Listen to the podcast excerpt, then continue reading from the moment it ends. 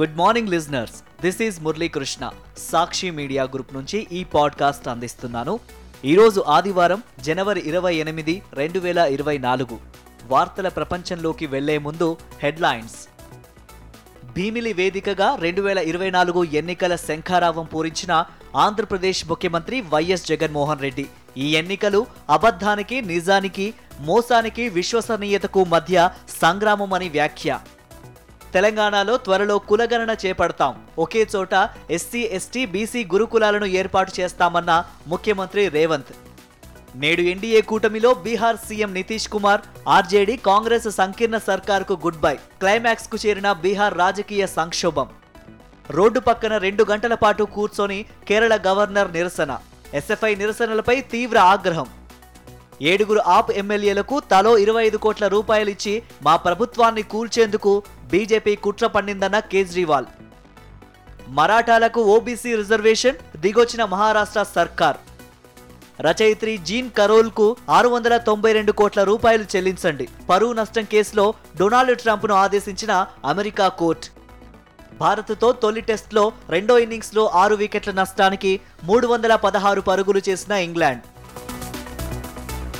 భీమిలిలో లక్షలాది జన నినాదాల నడుమ వైఎస్ఆర్సీపీ అధ్యక్షుడు ఆంధ్రప్రదేశ్ ముఖ్యమంత్రి వైఎస్ జగన్మోహన్ రెడ్డి ఎన్నికల శంఖారావం పూరించారు.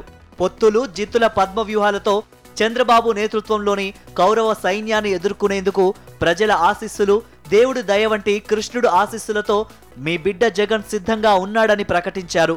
రెండు వేల ఇరవై నాలుగు జైత్ర యాత్రకు భీమిలి నుంచే శంఖారావాన్ని పూరిస్తున్నామన్నారు. శనివారం సిద్ధం పేరుతో ఏర్పాటు చేసిన సభలో సీఎం మాట్లాడారు. పథకాలనే తమ ఎన్నికల బాణాలు అస్త్రాలుగా అభివర్ణించారు. గత యాభై ఆరు నెలల్లో కుప్పం నుంచి ఇచ్చాపురం వరకు ప్రతి గ్రామంలో ఎంతో అభివృద్ధి కనిపిస్తోందన్నారు. గత ఎన్నికల ముందు ప్రకటించిన మేనిఫెస్టోలో తొంభై తొమ్మిది శాతం హామీలను అమలు చేశాం. తద్వారా చెప్పాడంటే చేస్తాడంతే అని నిరూపించామన్నారు. నాణ్యమైన విద్య వైద్యము ఒకటవ తేదీన పింఛను రైతులకు భరోసా. ఇవన్నీ ఉండాలంటే మళ్ళీ మన ప్రభుత్వం రావాల్సిందేనన్నారు. ఈ ఎన్నికలు పేదలకు ఎంతో కీలకమన్నారు. తెలంగాణలో త్వరలో కులగణన చేపడతామని ముఖ్యమంత్రి రేవంత్ రెడ్డి ప్రకటించారు. శనివారం హైదరాబాద్లో ఎస్టీ బీసీ మైనారిటీల సంక్షేమ శాఖలపై సీఎం ఉన్నత స్థాయి సమీక్ష నిర్వహించారు. ప్రభుత్వ హాస్టళ్ళు గురుకులాల్లో చదువుతున్న విద్యార్థులకు ఇచ్చే డైట్ ఛార్జీలు కాస్మెటిక్ ఛార్జీలు వంట బిల్లులు పెండింగ్లో పెట్టొద్దని అధికారులకు సూచించారు.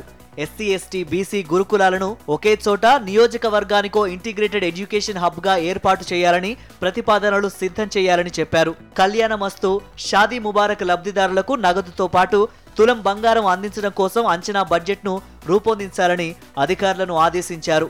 రాష్ట్రంలో ఇప్పుడున్న బీసీ స్టడీ సర్కిళ్ళను ప్రతి పార్లమెంటు నియోజకవర్గం యూనిట్గా ఏర్పాటు చేసే అంశంపై అధ్యయనం చేయాలని సూచించారు.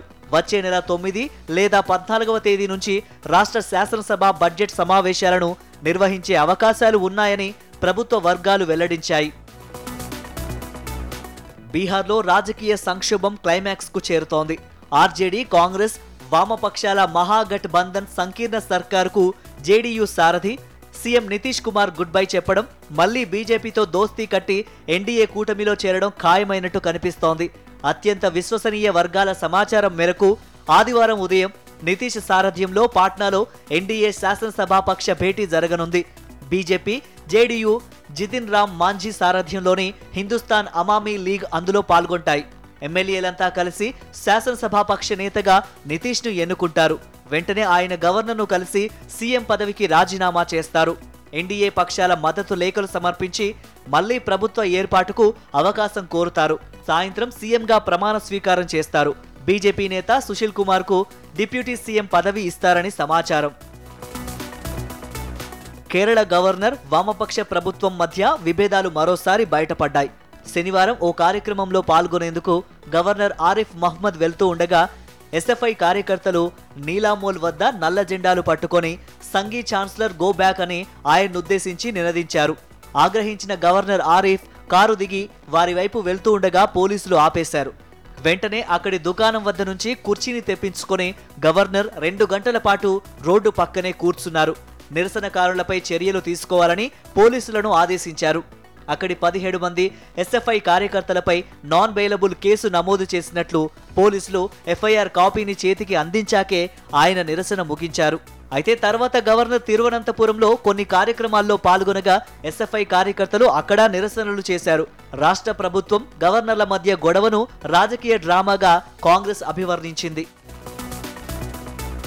తమ ప్రభుత్వాన్ని కూలదోసేందుకు బీజేపీ కుట్ర పన్నిందని ఆప్ కన్వీనర్ అరవింద్ కేజ్రీవాల్ ఆరోపించారు.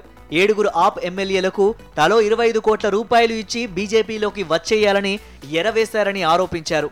తనను ఈడీ అరెస్టు చేశాక ఆప్ సర్కార్ పడిపోయాక జరగబోయే ఎన్నికల్లో వారికి బీజేపీ టికెట్ ఇస్తామని ఆశ చూపారని ఆరోపించారు. తమ వారు కలిశారని చెబుతున్న ఆ ఏడుగురు ఎమ్మెల్యేల పేర్లు బయట పెట్టాలని బీజేపీ డిమాండ్ చేసింది.